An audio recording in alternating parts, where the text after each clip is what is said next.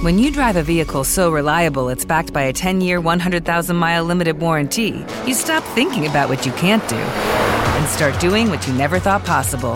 Visit your local Kia dealer today to see what you're capable of in a vehicle that inspires confidence around every corner. Kia, movement that inspires. Call 800 333 4KIA for details. Always drive safely. Limited inventory available. Warranties include 10 year 100,000 mile powertrain and 5 year 60,000 mile basic. Warranties are limited. See retailer for details. You have to live these uh, moments to understand how good, uh, how determined, how strong uh, was Niki Lauda. Niki Lauda was an incredible man.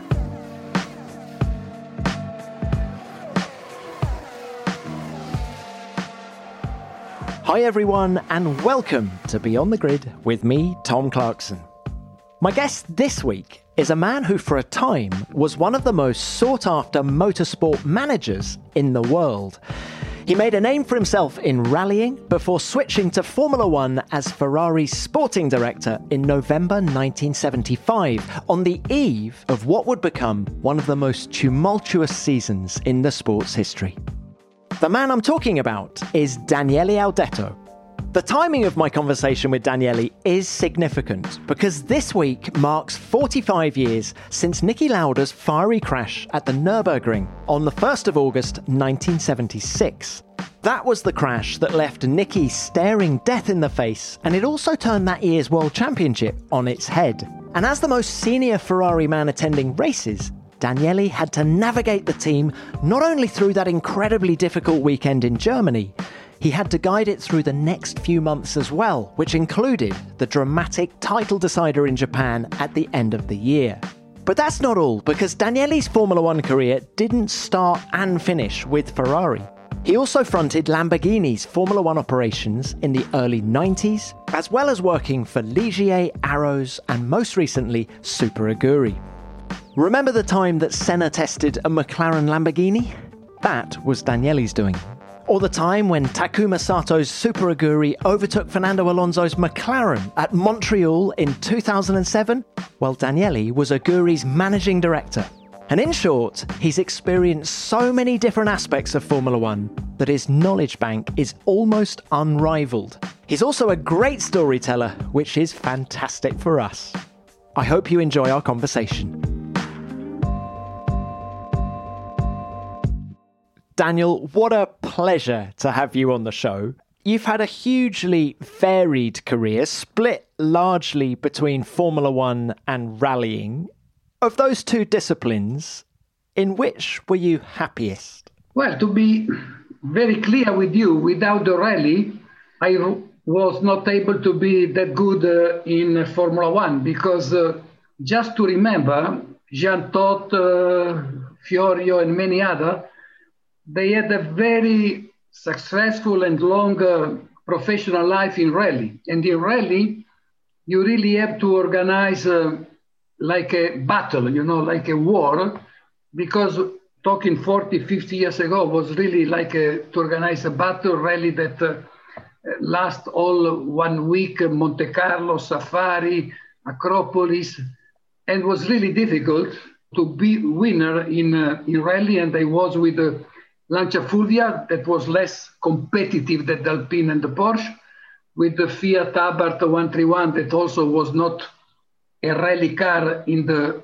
sense of the Stratos of the Alpine or the Porsche, but we managed to win like a, you know a big uh, organization with helicopter, with airplane, uh, radio connection, etc., etc.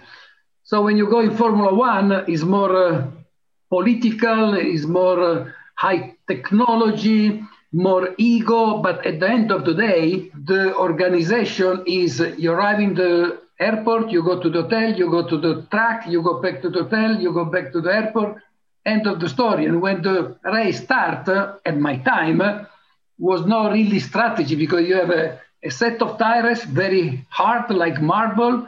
You have the full of uh, fuel and uh, you just start the race and you hope you cross your fingers, but was much more political, was much more, you know, in the FIA and the Bernie tables that you really decide many things. But for the team principal or the sport director, as it was at my time, was really a preparation more, uh, you know, to put the people together, many ego and, uh, you know, engineers for Forghieri, Lauda, and uh, Regazzoni, Reutemann, Gilles Villeneuve, you know, all special people. Even the last mechanic in Formula One has a big ego. You know, in the rally, you're more like a, a family and everybody help each other. You travel the world, etc. etc. Very good time uh, in rally, but also very good time in Formula One. So I have uh, to say to you that uh, I was happy to have the formation in rally, but I also enjoy very much the Formula One.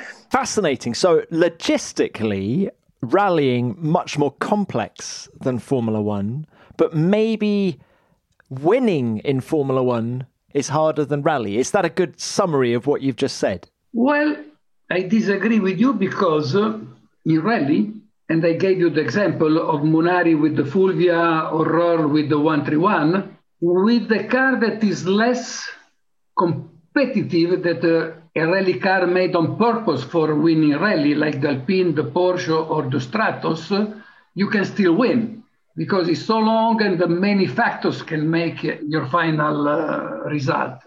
In Formula One, of course, you must be a very good driver, but nevertheless, if you don't have the best team, it's difficult to win. And remember Russell in the last Grand Prix last year, he showed very well to you and to everybody that with the Williams was fighting for points, and with the Mercedes, I think he won the Grand Prix at the end of the day. Okay, he, he lost, but uh, he, he was really the clear winner. So in Formula One, if you don't have everything on top, the team, the car, the budget, uh, the best engineer, you cannot win. In rally, you can win.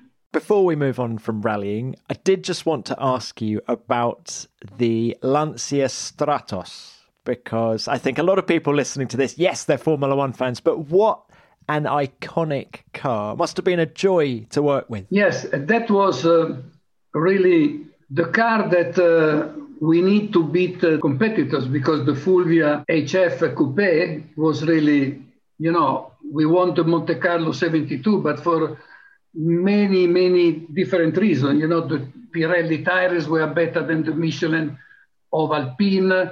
We also had a little bit of chance because of the snow on the top of the Turini, etc., etc. But nevertheless, the Stratos was conceived to be the beast to win everything. You know, was was really a beast. It's such a good word to describe it, a beast. I love it. Yeah, was 500. 500 cars, period. You know, that's why they have so much value now.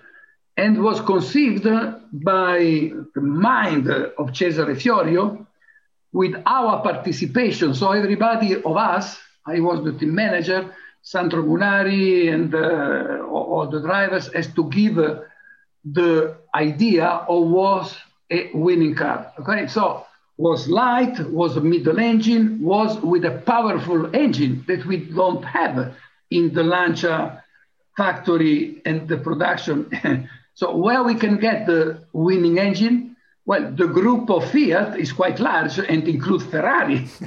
we went to Ferrari and said, can we have uh, the Dino engine for our Lancia? And then very uh, luckily, Cesare Fiorio and Piero Gobbato, that was before being the president of Lancia, was the general manager of Ferrari.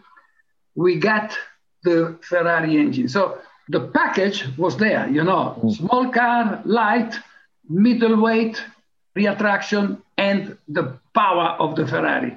Am I right to say that the Stratos uh, was developed by Mike Parkes, British engineer and Formula One driver? Absolutely.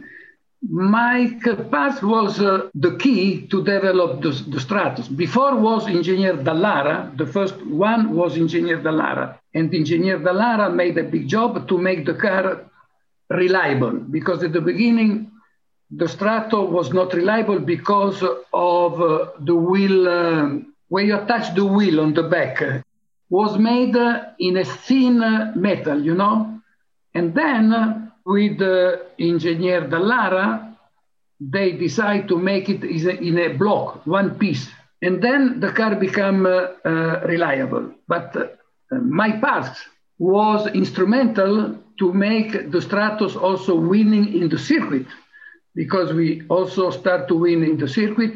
And Mike Parkes was really a fantastic engineer because the, the advantage that he has from engineer Dallara that he was a driver. So when he, he speak with Sandro Munari, with Walter Röhrl, with uh, Björn Waldegard, he really understand what they want and was much easy for Mike Parkes to put what the drivers want into the car. So the Stratos became a, untouchable beast. He won everything everywhere. Ah, it certainly did. Now, tell us how you made the switch from rallying to Formula One. Well, that was a little uh, unexpected, a telephone call from Mr. Ferrari, because uh, in my position of team manager of Lancia, we won uh, three world championship, one with the Fulvio and two with the Stratos. And one day, Mr. Ferrari called uh, at my home. I don't know how he got my telephone number. And uh, my mother say, is Mr. Ferrari want to talk with you? I say, Mr. Ferrari, hello, Mr. Audetto, I want to talk with you. Oh, yes, Mr. Ferrari, what do you want? Can you come to Maranello? Yes, when? Tomorrow. Yeah, but tomorrow. Mr. Ferrari, I, I, will try my best, but tomorrow, you know. Anyway, as soon as you can, come that I want to talk with you. Okay. So in a foggy day, I, I, I drove my Lancia to Maranello.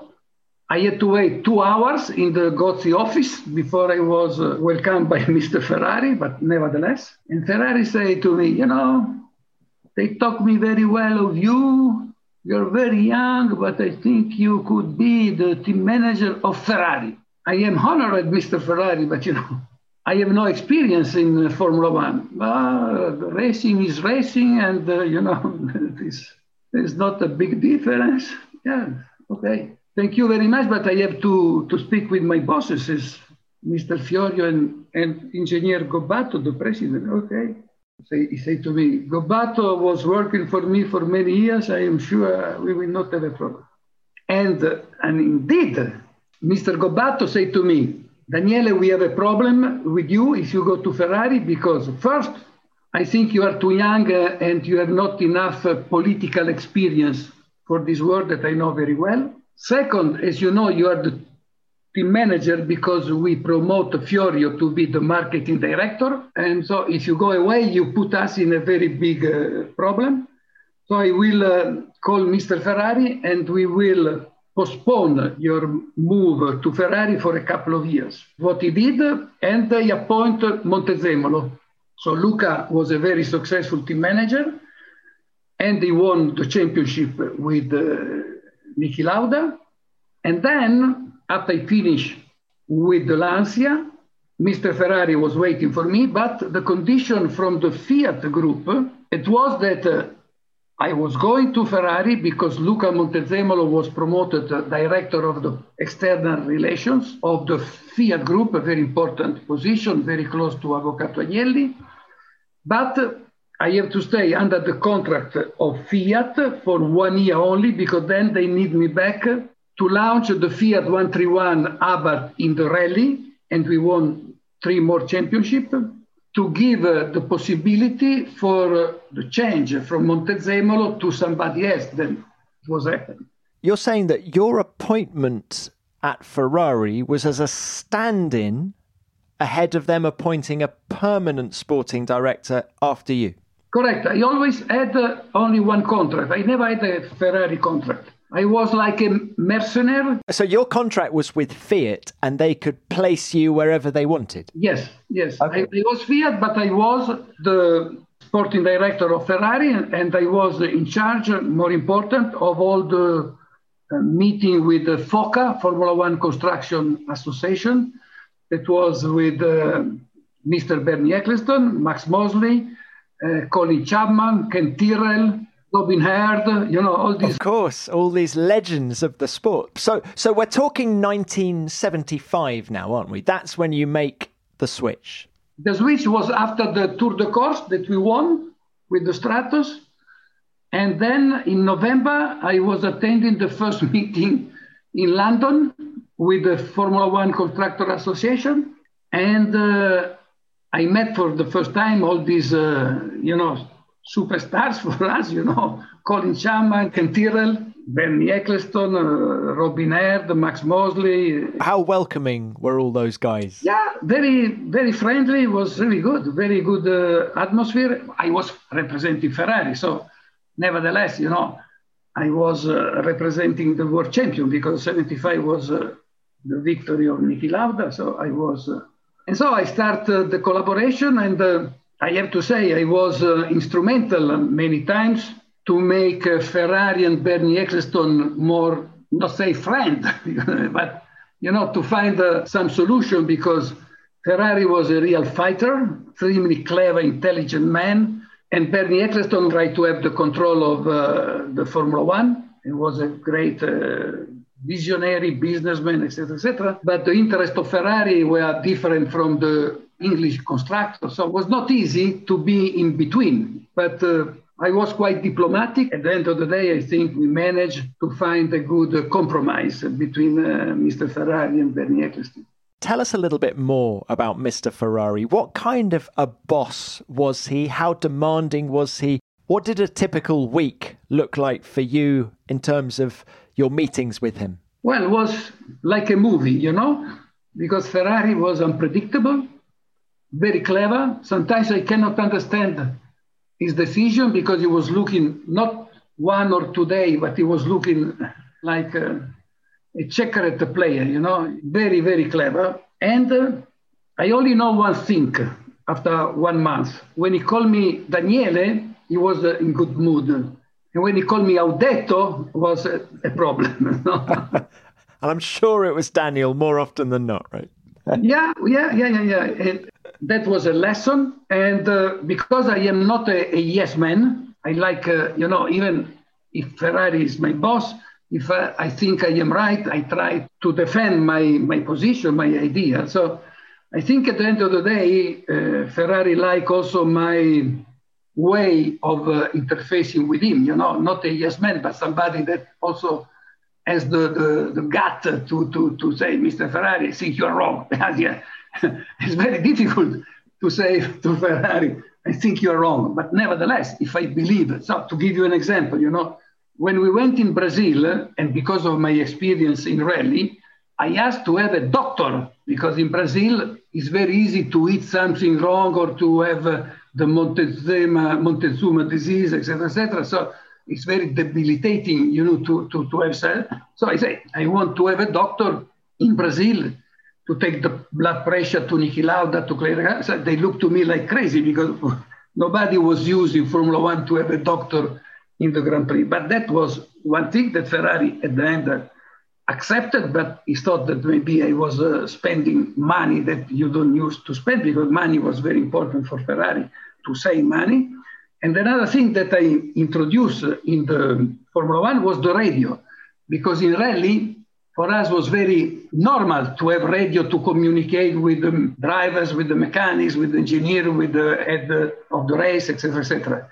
So I asked to my technician from the rally to come to Ferrari to make a test in Fiorano, and I remember very well it was a, a month of August, and uh, Clay Regazzoni was testing the radio with an antenna on the top of the helmet and we talked with him uh, from the from the pits, and was working, you know.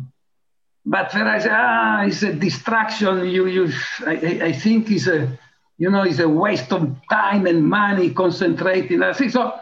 But we test the radio for the very first time in '76 uh, in Fiorano with Clay Regazzoni, and and now you know the radio. They, they yeah. talk like uh, you are in in a in a pub. You know, they they talk too much. But two great stories, and also with the pits to car radio. How much could you hear back then in '76 with the roaring V12 in the back of Rega's car and well we have to understand that we were very well advanced in rally because we had the connection with the airplane or the helicopter coming back the signal to the where I was uh, in, in my in my car or in the headquarters of the rally, and they can speak with the drivers, etc., etc., and or the drivers, especially in rally like the safari, that the, the So I was quite specialized in radio, you know.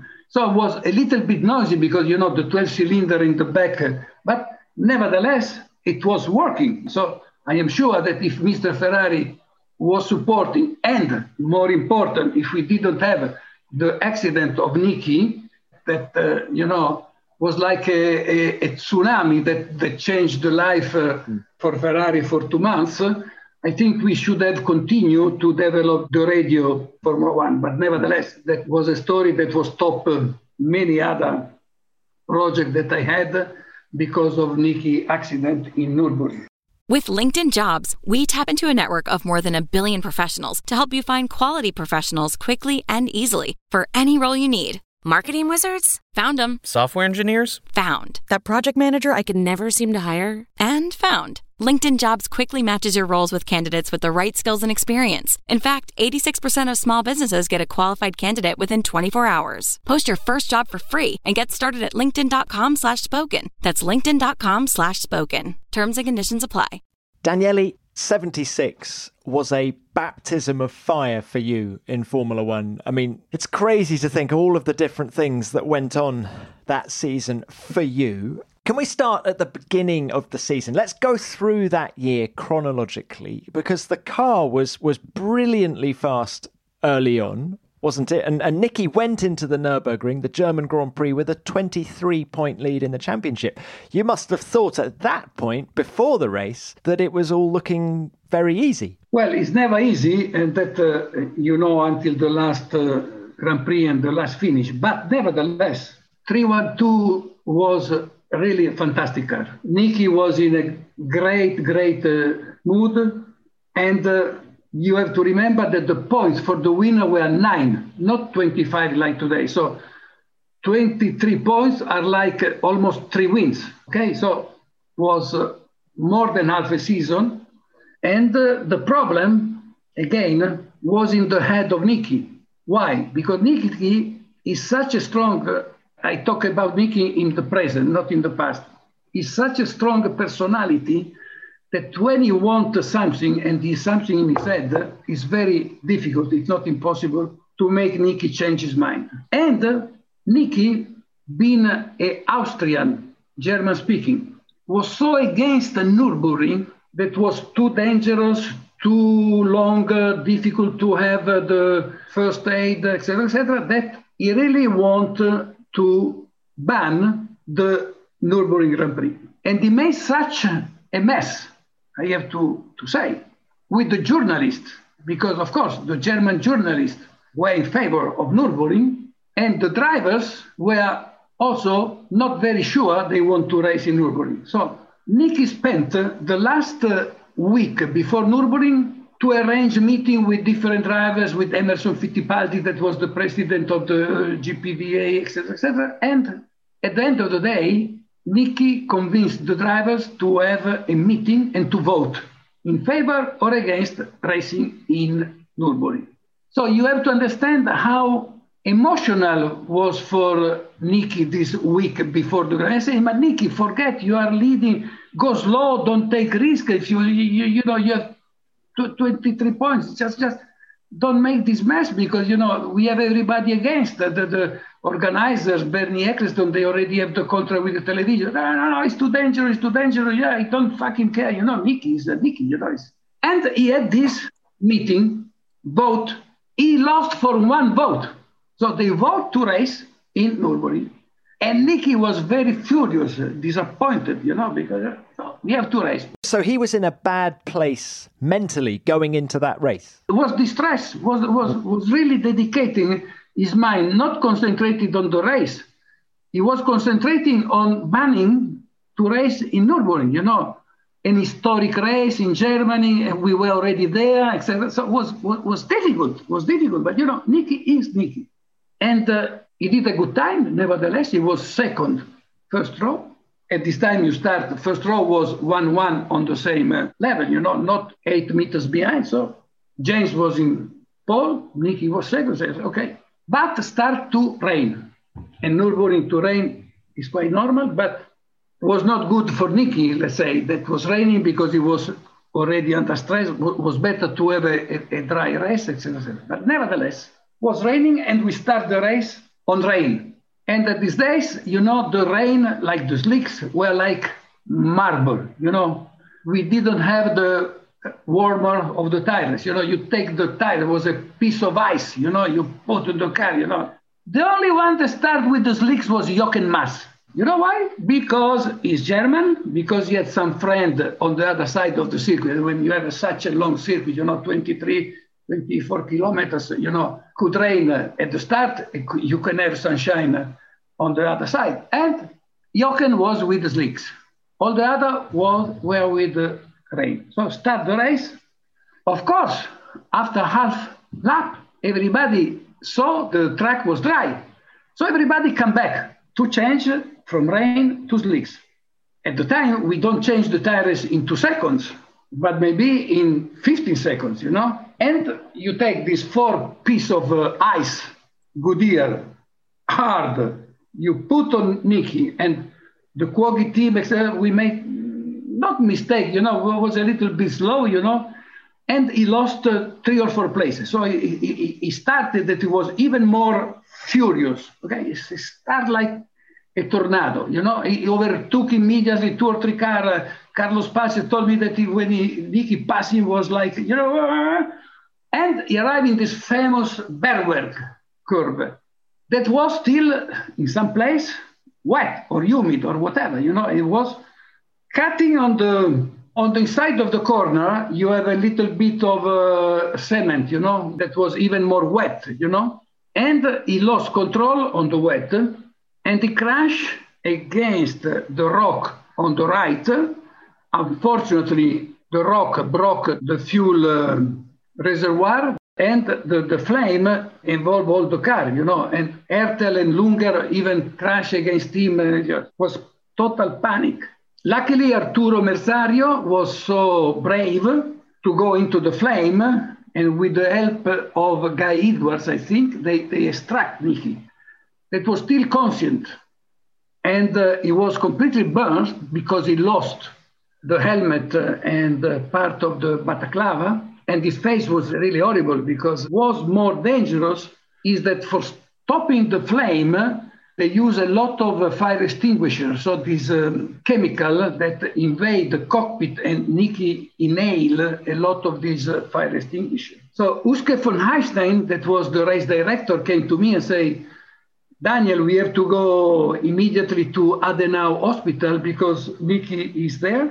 So because of the, the, the lack of radio and things, how soon after the accident did you in the pit lane know that A, there'd been an accident, and B, that it was serious, and C, that it involved Niki? I think it was quite long, maybe more than five minutes, you know, because the radio of the marshal on this place called the race control, the race control called uh, Huschke von Hanstein, race director. Huschke von Hanstein came to me and said, come in my Porsche and we go to Adenau Hospital. It was a little hospital in this little village of Adenau. When I arrived at the hospital, I think was minimum 20 minutes from the accident.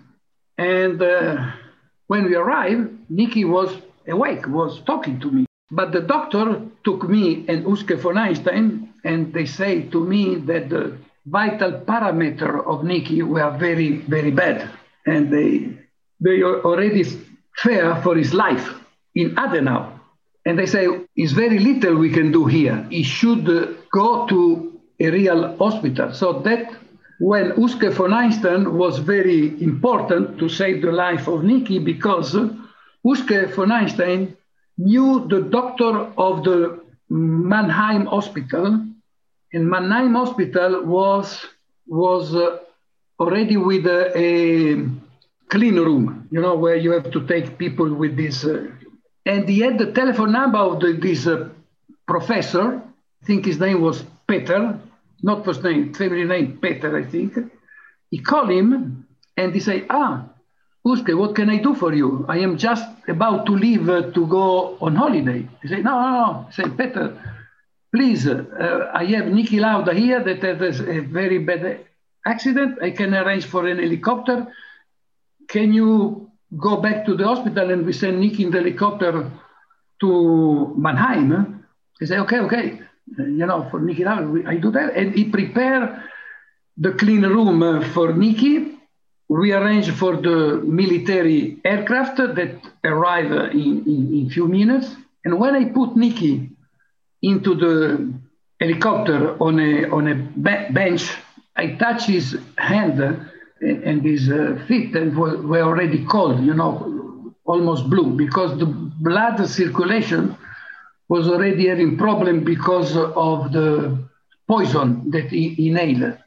But he was so lucid to tell me, please inform uh, Marlene, my wife, where I am going because I don't know, and go in the motorhome. And there was the boss of the shock absorber where I left my briefcase with all my documents, the money. So take the briefcase and bring it. So I left Niki into the helicopter. With uh, Huschke, I went back to the circuit.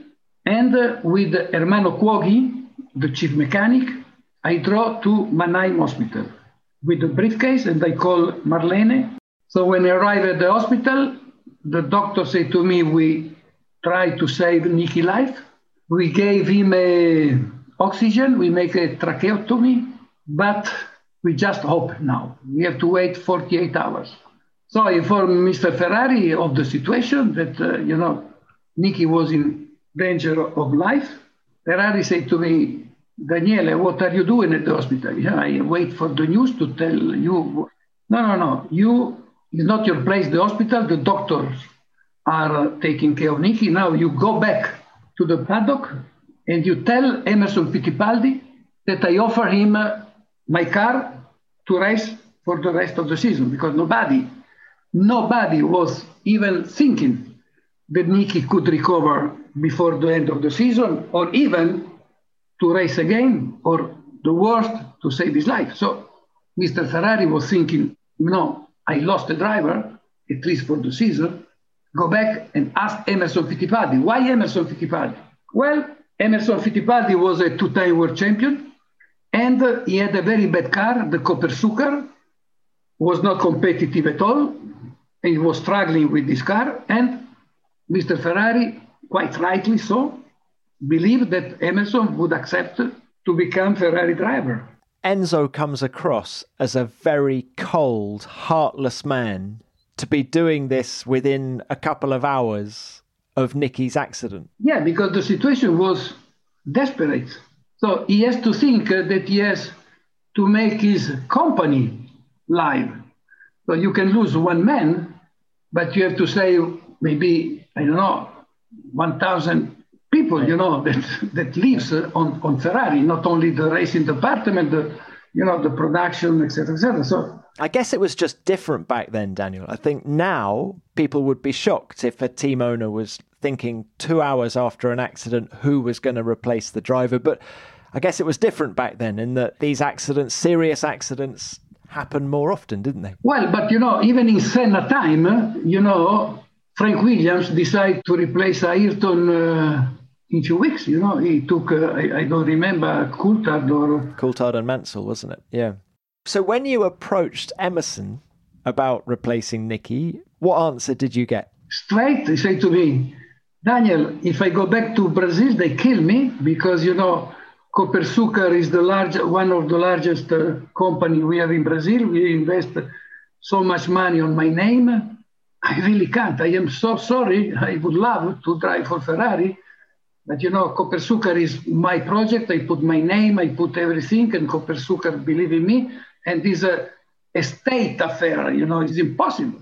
And I informed Mr. Ferrari that Emerson was really honored, but he has to refuse because of those reasons, you know. And then Ferrari accepted. Uh, he said to me, "Come back," and uh, you know, we leave the doctor do the job. And in the night of the accident, Niki had the last uh, writ, you know, the last race. The story that they say, you know, I like the story, even if probably Niki under the he say to the to the priest like this, you know, he, he make the finger out of the.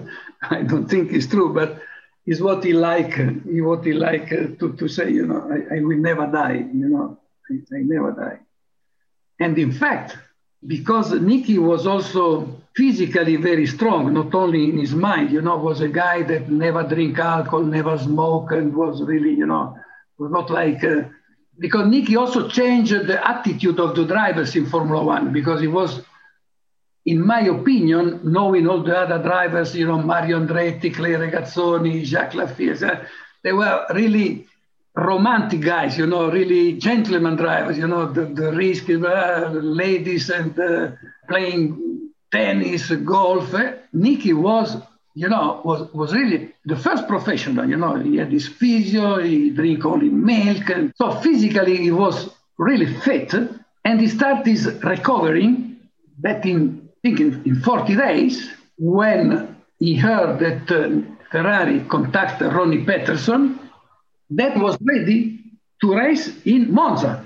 that is, was something incredible, you know. So, so you went from Emerson, who said no, to Ronnie. Was he the next telephone call you made? Yes. And Ronnie was driving for March at the time. And that was a little bit more complicated because we have to deal with a, a very famous man, Max Mosley, very tough, that he was making things very difficult for Mr. Ferrari. So he wanted to release uh, Ronnie for some money, and Ferrari, of course, preferred not to pay this money. But at the end of the day, Count Gugi Zanon, a very wealthy man, uh, friend of Ronnie Peterson, and very well known in Formula One because he was the sponsor with Lavazza of uh, Brambilla and uh, Lella Lombardi. You know, was was really a gentleman and very rich. And at the end of the day, they also rumored that he was shareholder with March and with Williams. He, he helped uh, Frank and uh, Max with some money. He had some share in March and in Williams. He came to Maranello to discuss with the Ferrari. And at the end of the day, he said, you know, Mr. Ferrari, I really want to help you and I want Ronnie to race for Ferrari. I will fix everything with uh, with March, with uh, Max Bosman. And he did. So at the end of the day, Ronnie was ready to come to test the car in Fiorano, and Ermanno Cuoghi was already making the cockpit adapted to Ronnie, that uh, Ronnie was a little taller, you know, was a big guy, you know, with the pedals, and uh, was preparing the car for Ronnie. But Niki was recovering very fast, and when he heard that Ronnie was going to drive his car, he made a another mess.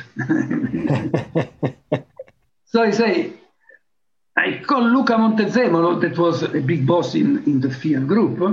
Say, if you do that, you, you really don't respect me because, uh, okay. At the end of the day, Niki knew very well Ronnie because they were together in March and he knew that, you know, Ronnie was not an easy guy to have. And he was already thinking, to be ready to not only to finish the championship, but he already had the contract for 77. So he really didn't like to have Ronnie as his partner. So Luca Montezemolo called Giovanni Agnelli that he just had uh, bought the 50% of uh, Ferrari. So Fiat was the, let's say, the co-owner of Ferrari. And more important, they put a lot of money to have the Fiat uh, logo on the Ferrari. So Mr. Ferrari received a telephone call from Giovanni Agnelli, you know, the president of Fiat, a very important man in Italy, etc., etc. And he said, Mr. Ferrari, you know, Niki won for us the World Championship. He think that he will be ready soon uh, to race. And uh, I really ask you not to take Ronnie Peterson. I was in the workshop exactly with Cuoghi near the Ferrari car, making ready for, uh, for Ronnie test. And the secretary of Mr. Ferrari, gentleman called Valerio, came uh, in the workshop and they asked me, Daniele, Mr. Ferrari want to see you immediately. So I went to, to see Mr. Ferrari. I say, start with Daniele, call Ronnie Peterson, cancel the test because we don't need him anymore. I said, but Mr. Ferrari, I say, you know, is a big mistake because we prepared the car. Ron is very fast. He will defend the position of Niki to win the championship and etc. etc. So it's, you know, everything is ready. I was really trying to convince Ferrari, not knowing was was the, the background, you know, that was Mr. Agnelli, they asked him to. And Ferrari let me speak for three or four minutes. And he said, and then he became very angry against me and say, Audetto, I told you to cancel the test with Peterson, and here I am the boss. You understand or not? Go and call Mr. Peterson. He was so upset. He was so red in his face. And he stand up behind his desk and he was like looking to throw the desk against me. You know, How dare you do what I told you? I am here the boss. My, my God, I said, cool down, cool down. so we stopped everything. And eventually, Bernie Ecclestone was so kind to give him uh, Carlos Reutemann. Carlos Reutemann was very welcomed by Niki and by everybody. Very nice guy, fast but not that fast, easy to, to control if you want. Daniel, sorry, but why did you go and get Reutemann when Niki had been telling you, "Don't get anybody. I don't. We don't need anybody." No, well, that is a little different. It didn't say, "I don't want anybody. I don't want Ronnie Peterson," because probably what I understand afterward that during the period in March they had some something. You know, they, they were not best friends. Not because he was just fast, but probably because at March time they had some something, you know. But nevertheless, he was very strong against Ronnie. During Niki's recovery, his recuperation, how much contact did you have with him? And can you just tell us a little bit about his spirits and how determined he was and what he was like on the telephone when you spoke to him? Niki was so upset with me that he didn't want to speak with me because he thought wrongly that I was the man going to offer his car to Emerson Fittipaldi. You know, I only did what Mr. Ferrari asked me to do, but he was very upset with me for two reasons. The first one is that I contact Emerson Fittipaldi.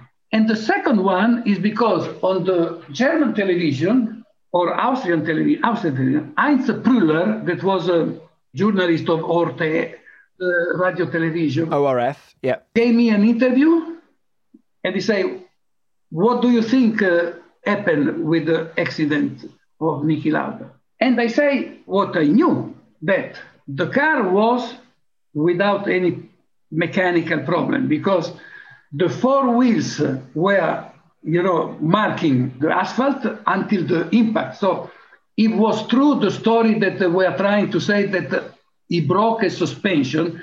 You cannot have the, the mark of the four wheels going in parallel against the impact, you know, because otherwise, if you have one one suspension broken, you have one wheel that doesn't mark the, the, the asphalt, you know.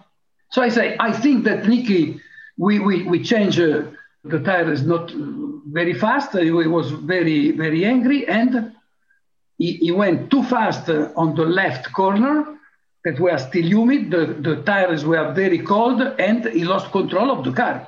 So that made Nick even more upset with me because he want me to say that he had like a mechanical problem. But we, we checked the car, we checked the place of the accident. We, we also had a video of an amateur that you can really see the problem that he cut the border on the left a little bit up. Niki was very upset with me. Two reasons. Okay, so he only speak with Luca Montezemolo. That in fact Luca was my boss because I was in Fiat contracts, and Luca was a boss in uh, in Fiat. But nevertheless, my direct boss was Enzo Ferrari. But because of Niki recovering so fast uh, was so unexpected, that Ferrari signed the contract with uh, Carlos Reutemann because he said, in Monza, we will race with Carlos Reutemann and with Clay Regazzoni, two cars. So Niki said to me one day, say, look, I am ready to test the car. Ready to test the car? Yes, I want to test the car because I want to race in Monza. Okay, let me inform Mr. Ferrari. Okay, but tell him that I am ready. And Mr. Ferrari said to me, listen, in the contract, he has to show me that he's fast and that he's fit to race. Tell him to come to Fiorano. We prepare the car. If he's fast and if he's fit, I cannot, I cannot stop him. You cannot prevent him from racing. Yeah. You have to give him a car. But we already have two cars. Okay, we prepare a third car. That was another mistake because, you know, three cars in Monza, you know. Nevertheless, we fixed the day of the test. Niki, you can come, but you have to show to Mr. Ferrari that you are fast and fit. When he arrived, that is a vision that I can never forget in my life. Niki arrived in uh, Fiorano with his plane that apparently he also drive himself to come to Bologna. He was so pale, he was plenty of uh, scare, he, he, lost well air, he cannot close well the eyes, was like a, a ghost. How excited was he to be getting back in a racing car though? Can you remember that? He was very cool, very cold, very determined, you know. He went into the Fiorano office to put the overall. He came out with the overall that was very large, you know, because he lost, I don't know, 10 kilos. He came uh, into the car. Cuoghi helped him to put the safety belts. He made two laps, very slow. He came back to the pits, and we look each other and say, you see, no, he, he was coming back because the the fast bell were too loose because of course he was so skinny, so you want to adjust the, want to adjust a little bit uh, to make him more comfortable. So he started to make more laps. Maybe he did uh, 10 laps, you know, come back, slow, always slow. But no, he wants some ad- adjustment on the setup of the car. And then on the 13th, he started to make more laps, more fast, more laps, more fast, more laps, more fast. At the end of the day, he did a lot of laps and he was almost close to the lap record. Something unbelievable. So we say to Mr. Ferrari, look, these are the time. He did uh, 60 laps, you know. He did a very good time, very consistent. Fast and fit. Fast and fit. He demonstrated to us that he was fast and fit. But if you see Niki, you cannot believe it. If you see his face, if you see his, how he was Skinner, and Ferrari said, eh, we prepare a third car. Reutemann, Regazzoni, Niki Lauda. And we went to, to Monza, and Monza was really a grand casino, like we say in Italy. All the press, uh, all the photographer, all the television. Well, I mean, Daniel, a hell of a story, isn't it? I can only imagine what it must have yes, been like. Yes. And Niki, when he took out the helmet, all the balaclava was red of blood because, of course, we are not, but he, he cannot take the balaclava out because was sticky on his face with the blood. So he have to go with some water also. We managed to take away the balaclava. He cannot close the eyes because of the accident and was uh, always wet, the eyes, you know, because if you cannot close the eyes, you are wet. So the, vis- the vision is not so good. But to make the long story short, he finished the race in fourth position and he was maintaining the leadership of the championship because James Hunt was discovered at last with the wrong fuel, with more octanes, that he was using not Texaco, that was the sponsor, but a special chemical fuel that was not legal. So they took away the time of the quali and he started in last position and he, I think he had an accident. So Niki fourth increases advantage on James did you get emotional after the race? Was he emotional? Yes, you have to stay cool. Otherwise, if you if you lose to the emotion, you are not uh, professionally fit. You have to think what is your job, and you have to stay cool and uh, avoid the emotion take advantage of you. Otherwise, it's a completely mess. I try to keep Niki alone as much as I can without everybody want to have an interview, photograph, etc., etc. So what I did was really to keep Niki a little bit uh, away from the, the chaos, you know. But uh, very little I, I, can do. But the emotion, of course, inside me was a lot, but I have to show that I am cool, that I can speak with Niki and with the engineer cool. And Daniel, in your 40 plus years in Formula One, was that the single most impressive performance that you ever saw? Absolutely, absolutely.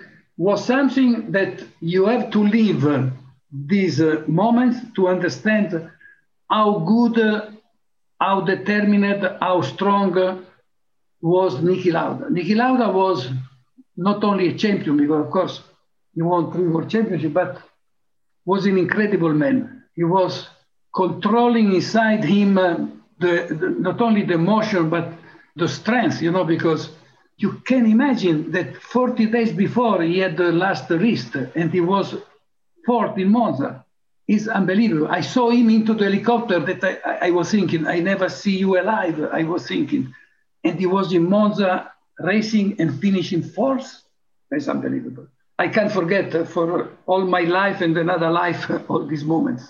If we then fast forward that 76 season to Fuji and Niki's withdrawal from the race, were you surprised that he parked it after a couple of laps, given that you'd gone into that race leading the World Championship by three points? Okay, now you have to know the truth. And the truth is quite different. Because when we had the monsoon in Fuji, everybody understood that was impossible to race, just impossible, because the track was not a track, it was a river. And the water was not water, it was a cascade, you know, was like the Niagara Falls. And when you have a monsoon in Japan, it's really a big monsoon, you know. It's, but because of the fight between Niki and James to the last race, and Niki was still leading with three points, Bernie asked to Niki, to James, and to Emerson Fittipaldi, that was the president of the GPDA, to go in his office and to reach an agreement. And the agreement was because at five o'clock we lose the TV connection, you know? That's right. It was being broadcast live for the first time, wasn't it? For Bernie was was a big deal, big money, etc. So he said, look, we are going to lose everybody if we don't start the race. We lose with the TV broadcast. We lose with the organizer because if we don't start the race, we lose uh, the starting money, the, the promoters' money all the team will lose money, and at the end, you lose money as well. So, what I ask you is to start the race and to stop after two races. I want just that you start legally the race, okay? And then you stop, and I, I understand that you cannot race in such a condition, okay? They shake hands and they agree to stop after the start. James Niki, and Emerson. All three shook hands. Correct. Interesting.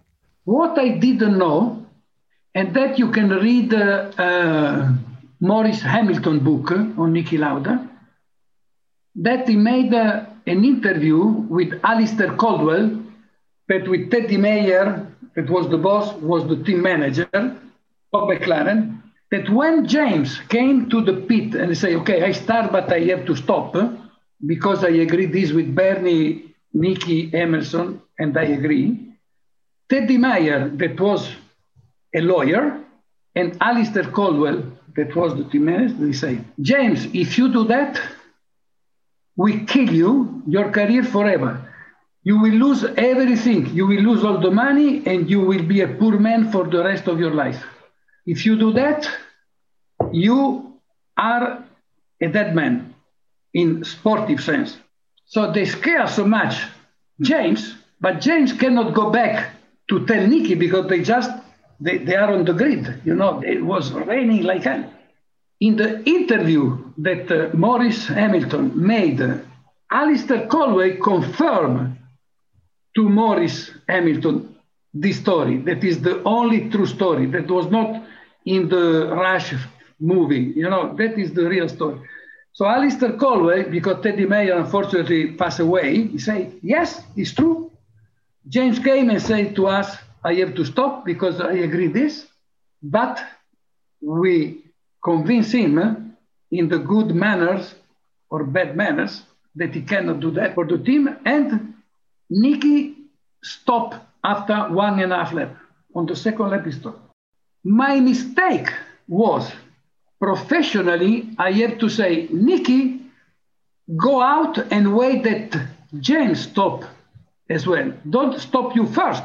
But under this rain, seeing Niki in the helicopter almost dead, seeing what he passed. So can you imagine if I forced him to go out and he have as a because you know people were spanning, uh, uh, crashing. Mm. My heart was stronger than my head. I say to me, it's better one life than a world champion, you know. But in reality, I have had to say, Niki, go out, go slow, but wait. Because in fact, after 15, 20 laps, like all the monsoon, decrease a lot at, at the end of the day of the race. Do you think Niki felt cheated, the fact that he stopped and James didn't? At the beginning, yes. But James was a, really a gentleman and nobody know he was a good friend of Niki. So James explained to Niki what happened. James tell Niki, I am so sorry, but you know, what happened with Teddy Mayer and Alice Colwell, I, I, I was really taken by the truth, you know, and I cannot refuse to not stop. And I had to go ahead. And I finished third. I didn't even know that I was third. I, I thought I, I, lost the championship. So Niki forgive James. He lost the championship, but he won the year after for Ferrari 77. He was champion again. And that is the end of the story. But the reality is that they agreed to stop with Bernie Ecclestone. And how did Niki pulling out of the race affect his relationship with Enzo Ferrari? At the beginning, Enzo Ferrari was supporting Niki's decision. But because the relationship with Niki were already damaged by the fact of Emerson Fittipaldi, the fact of Ronnie Peterson, the fact uh, that uh, we declare in uh, official press release that the car didn't suffer any mechanical failure, etc., etc. But we already had a contract with Niki to race in 77. So as soon as he was sure to have the championship in the pocket before the last two races, Canada and Japan, he said, thank you, bye-bye. And he took with him two or three very important people from Ferrari, like Ermanno Cuoghi, the chief mechanic, to go to race for Brabham. Mm-hmm. Do you think Niki was even better in 77 than he was in 76? No, I think the car was really good. I think that Niki in 76 was, until the accident, he was uh, untouchable. Because you have not to forget uh, another point that in Jarama, the Spanish Grand Prix, James won with the illegal car. And uh, Niki finished second with a broken rib. But at the scrutineering, they saw that the car was too wide and was too high the, the rear wing and was disqualified. So Niki won Jarama. So he had even more points. But because uh, Teddy Mayer was a very good lawyer, and not only the team owner of McLaren, they made a fantastic uh, um, defense of the case that they show to the court, to the sporting court, that this little, you know, in, in, a, in a Mickey Mouse circuit like Jarama, was not little because to have the car larger a couple of centimeters and the uh, rear wing higher one centimeter was a big advantage. But nevertheless, they made some calculation to demonstrate that the advantage was not so important to change the result. And they gave back in the appeal the, the first position to James Hunt. But Niki also won Jarama legally. And also only in Monza, because we had the, the Italian steward informed, because also the smell of the fuel of McLaren was strange. They discover only in Monza that the fuel was with more octane that was legal. And did you have reason to believe that McLaren had been using that fuel all season or just at Monza? Well, it's strange that when you make the first test of the fuel, because nobody you know, it's so complicated, but in Monza, we are very close to the Agip uh, big uh, ENI company where they have all the laboratory, so it was easy to. But you know, to make the test in Brazil, in South Africa, in, in Zandvoort, you know, where we race understop in the middle of nowhere, was not easy. But because Monza is near Milan, Milan is near the big laboratory of uh, Agip. We take sample of every car, you know, not only uh, McLaren, but all, Ferrari, etc., etc. And they made the test. And the test was that the fuel of uh, McLaren was over the number of uh, legal octanes. I can believe or not, but nevertheless, the only test was made. They, they discovered that the, the fuel was, uh, and you know, with the eight cylinder, the Cosworth was very, very fast. Uh, the McLaren of James Hunt, also Jochen Mass. I, I, I could uh, think uh, that maybe they used the same, uh, that was not Texaco, that was the sponsor, was not Texaco, was a, a, a special fuel made in England. It's crazy to think that all this happened in your first 12 months. Not only your first 12 months in Formula One, but your first 12 months at Ferrari. It's, it's an incredible story, isn't it?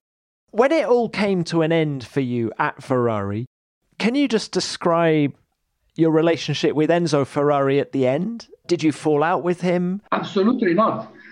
Absolutely not. And uh, I continue to have uh, a, also a professional uh, relationship with the Ferrari because I continue in my new position of head of uh, Fiat Motorsport. It was not only Fiat, but I also represent Fiat in FIA in Paris. You know, I continue to attend some meeting and to have some contact with uh, Ecclestone, Max Mosley, etc., etc. The following year, mid I went to see Mr. Ferrari in uh, Fiorano in the month of August, and he told me, Daniele, I have to tell you the truth. I know you were right with Ronnie Peterson, but I cannot tell you the truth. Then, I tell you the truth now. I was forced to make this decision. So was a satisfaction for me, but uh, at the end of the day, I was trying to fight for Ferrari, not for uh, Niki Lauda or for uh, Ronnie Peterson. My job was to make Ferrari winning and to defend what was the best, in my idea, in my opinion, the best for Ferrari. And in everything you've achieved in your career, were these two years at Ferrari the highlight? Of course, the, the, the victory in Monte Carlo was special because I was born in the middle between Sanremo and Monte Carlo. That's why I start with my passion in motorsport because Sanremo is the famous rally of Sanremo World Championship. Monte Carlo is the rally and the Formula One Grand Prix. And in Monte Carlo, I had my father in the pit. Uh, I had many friends, uh, so, and I won already many times in Monte Carlo for the rally, etc., etc. So Monte Carlo was a little bit like my second city. And uh, winning in Monte Carlo with Niki and Ferrari for me was was a fantastic day. It was a big celebration. So that is a very good memory. And the second was when uh, I put Niki in the helicopter. That also was uh, the moment of my life, uh, the moment when I put Niki in the helicopter and the moment that I saw Niki coming to test the Ferrari in Fiorano, that are the top moment of my year in Ferrari. Fantastic. Now, I've just got a few more things I'd love to ask you about. Um, those two races that Niki didn't do at the end of 77, Gilles Villeneuve came in. Very raw, very fast. Just can you remember the impression he left on you? I say to Ferrari, because I met, uh, su request of Ferrari, Gilles Villeneuve in Montreal to give to Ferrari my feelings. And he came with Joanna in Harley Davidson almost in the hall of the hotel where I was waiting for him. Wrong, wrong, wrong, wrong. He came to the desk. Where is Mr. Audetto? In the Quebecois, Quebec uh, slang, you know. Hey, Mr. Audetto is, is there waiting for you. Ah, okay. We talk half an hour, you know, how are you doing? He was coming, you know, with a very good result uh, with uh, McLaren in Silverstone. And uh, the reality is that uh, Philip Morris, Marlboro, was really pushing for Gilles to drive for Ferrari. And they were ready to put a lot of money on the table for Gilles.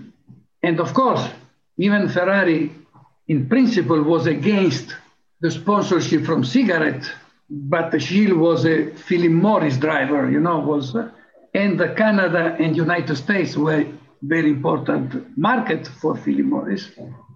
Nevertheless, you know what I say to Mr. Ferrari? I don't think he's the right driver for Ferrari. I say to Ferrari, I don't think he's the good driver for Ferrari. And then Gilles became like a son for Ferrari, you know. But my opinion, very blunt, he say, Mr. Ferrari, I don't think this kid, you know, was was like a Teddy Boys, you know, was like, a, you know, was I, I don't see Gilles not in a Ferrari car, in the Ferrari world, you know, because Daniele, why? Why why didn't you see him as a Ferrari guy? Body language, how, how we speak, how, how he was so ag- ag- aggressive. No, not no, was Was he very confident? oh, overconfident. And this is all from your meeting with him at the Montreal Grand Prix that year. Not at the Montreal Grand Prix. No, no, much before. I went to Canada for a Rally World Championship. And Ferrari asked me, while you are in Canada, please, can you meet her and tell me what do you think about this guy? Because Philip Morris is talking me very well, and you know, I really want to have a double opinion, you know, or a second opinion. And I say to Ferrari, but nevertheless, he started in Canada and he had many problems. It was, you know, of course, first race. And, you know. Then he went to Fiorano, he started to test, and then he went to Japan. And in Japan, flew over the wheels, small wheels of uh, the Tyrrell, I think uh, Ronnie or the I think it was Ronnie. He flew over the, the, the barrier and he killed two people minimum because we, we never know exactly. And Mr. Ferrari started to have some, some doubts, but because I brought to Ferrari Eddie Cheever as the third driver, in case of Niki decide to stop himself. Then, when uh, Eddie Cheever knew that in Canada, because logistically was already there, Gilles, to race on the place of uh, Niki that retired, Eddie Cheever went to Maranello with his lawyer. He said, Mr. Ferrari, I am very sorry that you choose for Gilles Villeneuve when I had the contract. And Mr. Ferrari said, You are not happy, Mr. Cheever? No, I am not happy. So he asked, Della Casa, bring me the contract of Mr. Cheever. So if you are not happy, Mr. Cheever, here's your contract. Crack, crack, crack. And he gave the contract to Eddie Cheever. And then after Japan, he told me, you know that if this uh, Eddie Cheever didn't want to break the contract, maybe I was thinking to give him, uh, you know, Have you told Eddie that? Eddie, no, Poor Eddie. Yeah, but you know, how we start, you know, Gilles was really a, a, public danger. He was driving the car like mad. He was a special guy, this Gilles. He was going against the, the odd of a normal life. You know, at the end of the day, he was destined to, to, to have a, a tragic end, you know, because he was taking a risk, everything he was doing, going out in the boat when the sea in Monaco was so rough, he was going out with the little Jacques in the back of a big cigarette uh, with mercury uh, power, jumping over the waves, uh, going with the helicopter. He was going like driving from Monte Carlo to Modena with this Ferrari in two hours and 20 minutes, going all the way to 150. he was a guy that loved taking a risk everywhere. Yeah, no margin. No margin. Now, look, another thing I'd love to ask you about is your time at Lamborghini. You were the boss of their Formula One activities between 89 and 93. And th- there's one instance in particular I'd like to ask you about. And that was in 1993 when you put one of your engines in the back of the McLaren. Senna tested it at Estoril. Just tell us what happened. First of all, he tested in a small circuit called Pem- Pembrey in Wales. Oh, is it Pembrey? Okay. Secret. Okay, secret. He tested the car, and you know what he say? The car, the engine is too powerful. Yeah, show me the the engine power, you know, the curve, you know? And this engine was really very powerful, but he had the camel curve, you know, I, I, I don't know, that the torque, you know, was going too low and then coming up. but you have uh, between 7,000 and 9,000 uh, revs uh, that was really with uh, little power, okay? No torque. Lot of power, little torque. Niki said, look, I prefer you take down 10, 15, 20 horsepower, but uh, feel the low, feel the torque. I want more torque because the effect of this engine, when I come in uh, a chicane or in a when the power comes, it's like to have a kick from a turbo, you know, it's, it's difficult to control, you know, in, in, in. We went back to Modena. We modified the camshaft and the air intakes. In fact, we lost 15 horsepower, but we came to a gain, if I remember well, of more than 50 horsepower on torque. So the, the curve of the engine was much more linear, you know. Smoother. So we went to Estoril, we beat the record. We went to Silverstone, we beat the record. Did Senna drive on all three occasions? Senna drove in Pembrey, and I think in in one occasion was uh, Hakkinen driving, but also Hakkinen break the record of the previous Grand Prix. And uh, Ayrton tried to convince uh, Ron that he want to race the last two races, Japan and Australia, with the Lamborghini engine with the same car. That was made by Giorgio Ascanelli, the chief engineer in McLaren, in 30 days. They just changed the back end. They put the Lamborghini that was a 12 cylinder and not a cylinder. And the car was just fantastic. You know, the power was so smooth. And the Ayrton want to race the last two races with the Lamborghini, not with the Cosworth. But for contractual reason, for logistic reason, etc., it was not possible. One day, one night, was 10 o'clock. I was still in my office because we were just packaging two engines that we were sending to Woking for the next test with uh, McLaren. And uh, the telephone ring no mobile phone. The, the telephone on my desk ring. Hello, I am Ron. Hi Ron, what are you doing? Yeah, I am in Paris. Ah, okay, good, Paris. Daniel, I have to give you a bad news. What happened, Ron? I just signed a contract with Peugeot. What? With Peugeot? Yes, because uh, Chrysler did not believe me, and uh, I have to pay you 50% of the engine with the Peugeot, I have the engine for free, and they give me 10 million to develop the engine. For me, it's a big difference. I have to take care of my business.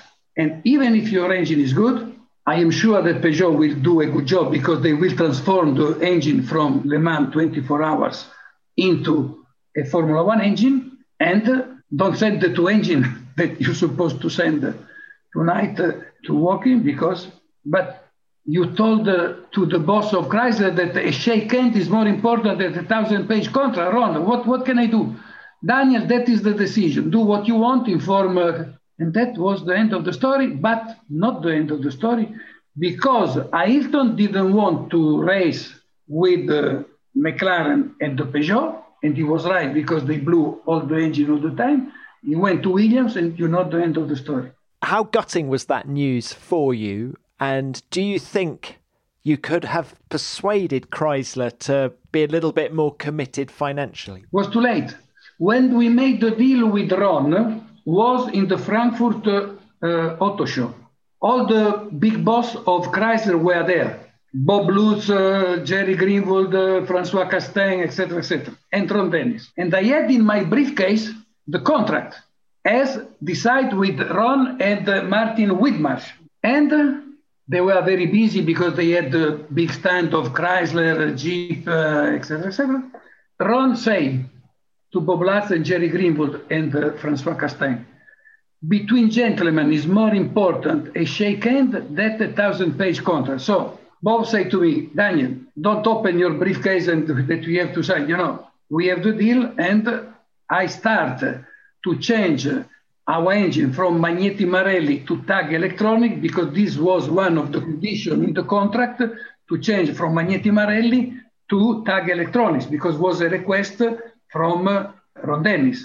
So hang on, at the Frankfurt Motor Show in 1993, The boss of Chrysler shook hands with Ron Dennis for a deal McLaren Lamborghini in 1994. Yeah, 50 50. So the deal was, let's say, if I remember well, was 20 million dollars. Okay? Ron has to pay 10 million, and Chrysler paid 10 million to Lamborghini, and we make the engine. And the engine was really fantastic. We only had uh, small teams like Ligier, Larousse, Minardi, etc., but the engine was fantastic. So the deal was shake hand. If you shake hand with Bernie, it's better than a contract because 100%. You shake hand with Ron, it happened what it happened, you know, because business is business, you know, for Ron.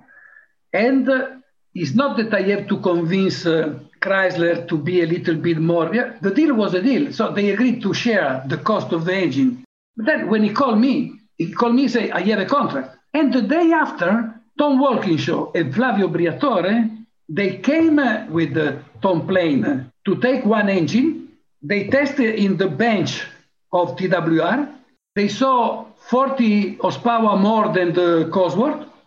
They flew to Detroit to see the bosses in Chrysler.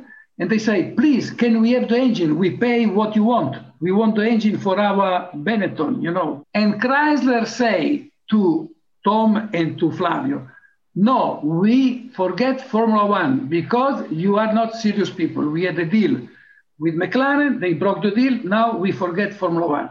Asked me to close Lamborghini forever. They sold Lamborghini to Tommy Suharto, and that was the end of Lamborghini, thanks to Ron Dennis. They were so disappointed in, in the way Ron had treated them. Well, business is business. Mm. And do you think if the Lamborghini engine had gone to McLaren in 1994, they may have kept Ayrton Senna at the team? Do you think Senna wanted to drive that combination? 100%.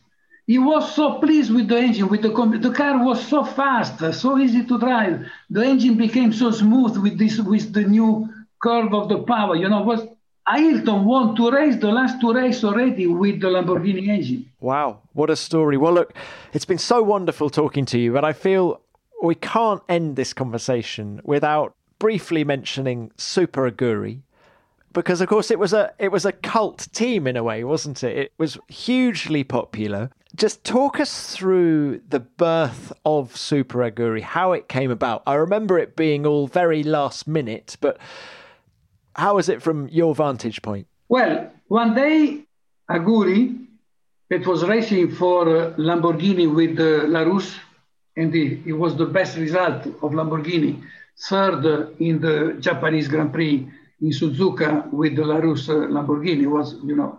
And uh, Honda asked Aguri, can you set up a Formula One team because we have a problem with uh, Takuma Sato?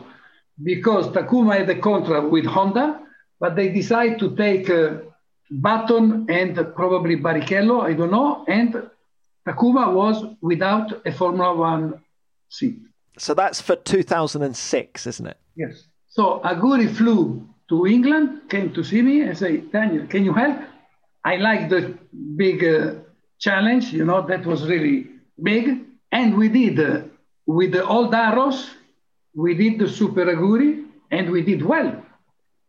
And on the second year, we did also too well because we create a big problem to Honda because Super Aguri was faster than Honda. Japanese cannot accept that a small team with a budget that was one quarter on the budget could beat them. Daniel, I'll never forget Canada 2007. Taku finished sixth, overtaking Fernando Alonso. I'll never forget it. Exactly, exactly. And uh, Honda was feeling losing the face. My problem was that our team was too good to Honda and they cannot accept. And they say to, to the people at Honda, listen, how is possible that Super Aguri is faster than you, that you spend uh, four times more, that you have this big uh, company, that you have this big factory, that you have the wind tunnel, etc., etc. And was difficult to explain. So the president of Honda say, you know, now end of the story, you stop. You stop, you close Super Aguri, you close Honda. And then Honda sold for one pound to Ross Brawn that won the championship. And we had to stop, even if we had the possibility to sell to you know who? Niki gave me the telephone number of Toto Wolff. And Toto Wolff called me and he said to me, look, can we talk that I am interested to buy Super Aguri? And I wow. said to Honda, look, I have a potential buyer. Was this Austrian that nobody know, Toto Wolff, you know? And Honda say, no, we don't want to sell. We don't want to, we just close Honda Formula One operation. Stop. And that was the end of the story. Honda decided to stop Formula One at all.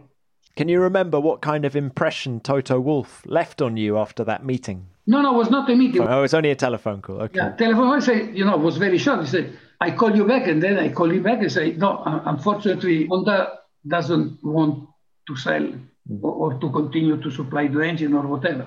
So we had to stop." Are you surprised that Honda are pulling out of Formula One at the end of this year, just as it looks like it's it's getting good with Red Bull? Well, I am a better witness because I, I witnessed the same problem with the Super Aguri doing so well because my idea was Honda will stop the Honda team and will put all the resources into Super Aguri that we are doing so well. Honda decisions are not dictated by logical uh, sporting uh, factors, but I don't know. I was not surprised. No. Well, Daniel, thank you very much for your time. What a, super chat. I've loved every second of talking to you, and what an amazing career you've had as well. Well, thank you. It was a long one, and uh, I'm still happy to be involved in some uh, project. They asked me some uh, consulting, but you know, I am very, very happy that uh, I can uh, tell some story like I am doing with you because that is a big fun for the people listening to us. It sure is. Daniel, look, super to chat. Thank you very much for your time. Okay, Tom, nice talking to you.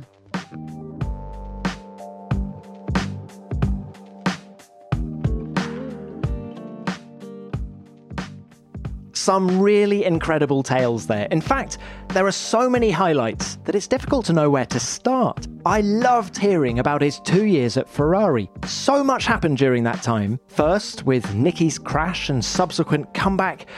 But there were nuggets of gold elsewhere as well, such as Daniele advising Enzo Ferrari against signing Gilles Villeneuve.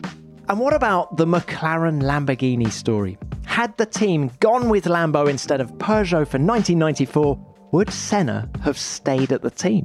And how interesting was it to find out that Daniele was the first person to bring a doctor to races and to test pits to car radio communications? Daniele, many thanks for your time. That was a fascinating chat, and I hope to see you at a race again soon.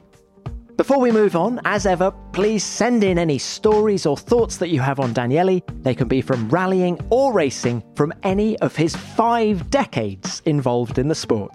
And remember, I'll read out the best ones next week. Send them to me at Tom Clarkson F1 or use the hashtag F1 Beyond the Grid. Which brings me on to what you sent in about Peter Collins after last week's show. Peter is a font of knowledge, isn't he? And he gave so much fascinating insight into the people and teams that he worked with in Formula One. YNS Saikiran got in touch to say this. I loved hearing from someone who has such a clinical view on the way things are done in Formula One. It was also great to hear about a classic era of Formula One from him, and he worked with both geniuses and great personalities of that era. Thanks, Peter. Peter was clinical in his approach, wasn't he? That definitely came across in our conversation. So thanks, YNS, for getting in touch. And what about this from Nuno Leal? Again, you nailed it, Tom. Well, thanks, Nuno. Those stories from the 80s are always amazing, and Peter Collins brought some amazing pieces of Formula One history. Just brilliant.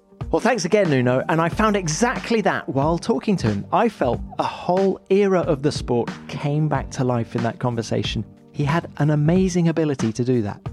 Well, we'll leave it there, and I'm sorry if I haven't read out your message. Thank you to everyone who sent them in. I've read them all, and I love them. Well, that's it for another week. I hope you've enjoyed hearing from Daniele Audetto, and remember to send in your thoughts and stories on him. As ever, I'll be back next week with another great guest from the world of Formula One. So see you then. Beyond the Grid is produced by F1 in association with Audio Boom.